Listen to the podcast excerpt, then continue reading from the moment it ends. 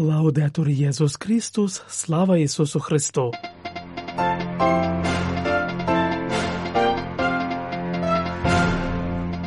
Ви слухаєте інформаційний випуск з Ватикану.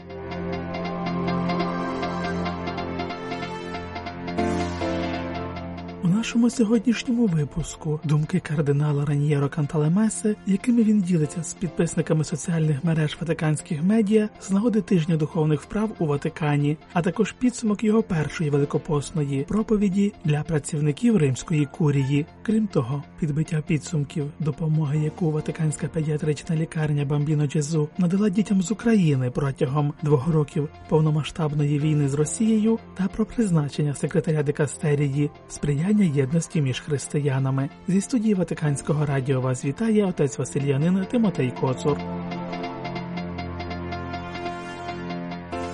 П'ятниця 23 лютого це останній день періоду духовних вправ, протягом якого папа Франциск та очільники дикастерії Римської курії призупинили свою діяльність, щоби на початку Великого посту присвятити час молитовному зосередженню. У цьому контексті редакція, що координує присутність ватиканських новин у соціальних мережах, звернулася до проповідника папського дому кардинала Раньєро Канталамеса з проханням приготувати короткі роздуми для підписників, які той зосередив на коротких висловах Ісуса, яких за його словами вистачить, щоб пережовувати протягом всього дня. Закхею, притьмом злізай, бо я сьогодні маю бути в твоїм домі, сказав Ісус начальникові єрихонських митарів, який, бувши низького зросту, виліз на дерево, щоби побачити Христа. Як зазначив проповідник папського дому, слово Ісуса, я сьогодні хочу прийти до Твого дому, звернене до нас, означає я хочу війти внутро Твого життя. Мені недостатньо зустрічі з тобою серед натовпу, на площі чи в церкві.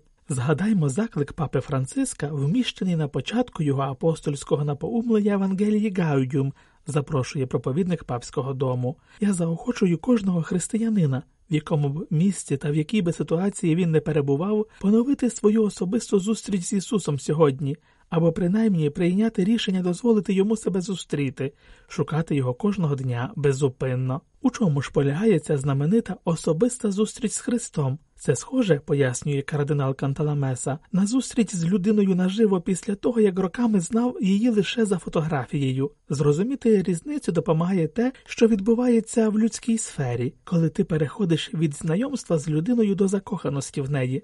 Якщо ти юнак чи дівчина, ти можеш зрозуміти це краще, ніж будь-хто інший. Ніщо так по-справжньому не змінює життя, як закоханість, як природна, так і духовна. А Ісус це закоханий, який ніколи не розчарує, наголошує кардинал Раньєро Канталамеса.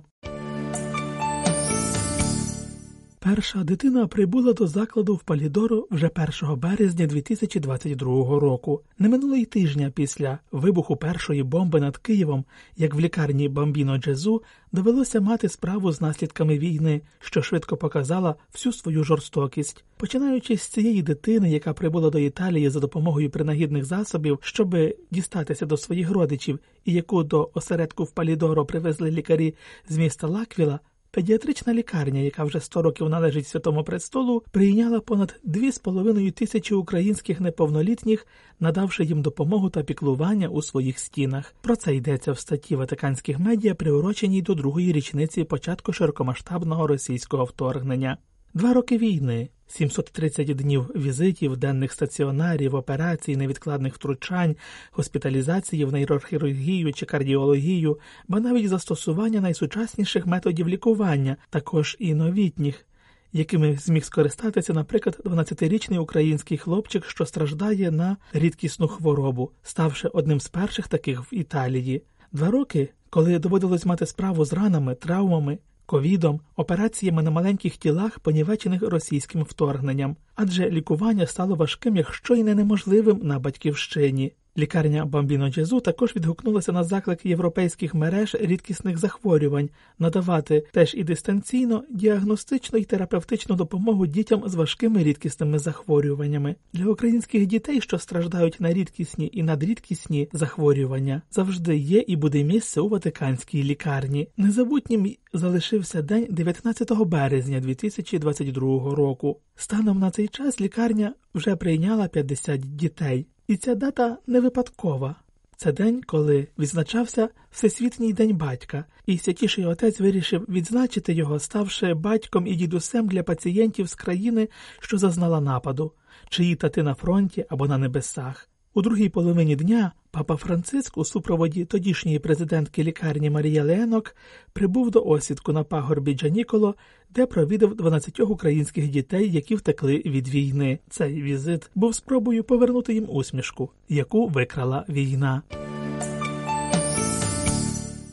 За кого мають люди сина людського? Таким євангельським питанням розпочав свою першу проповідь з нагоди Великого посту кардинал Раньєро Канталамеса, яку він 23 лютого вранці виголосив в залі Павла VI у Ватикані для працівників римської курії, зосередившись на першому самооб'явленню Христа, який сказав про себе як хліб життя. У цій зустрічі не брав участі папа Франциск, як і очільники деяких дикастерій, які завершували духовні вправи, що розпочалися минулої неділі.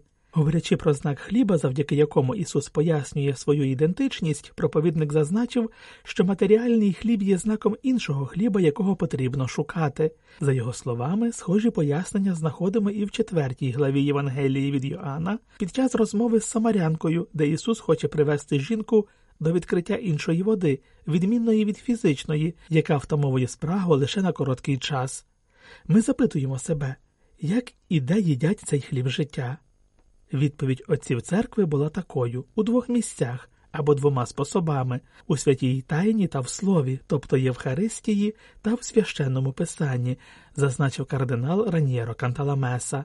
А далі він запропонував замислитись над уривком, де Ісус пояснює, як він став для нас хлібом життя. Істинно, істинно говорю вам пшеничне зерно, коли не впаде на землю і не заумре, залишиться саме одне коли ж заумре, то рясний плід принесе.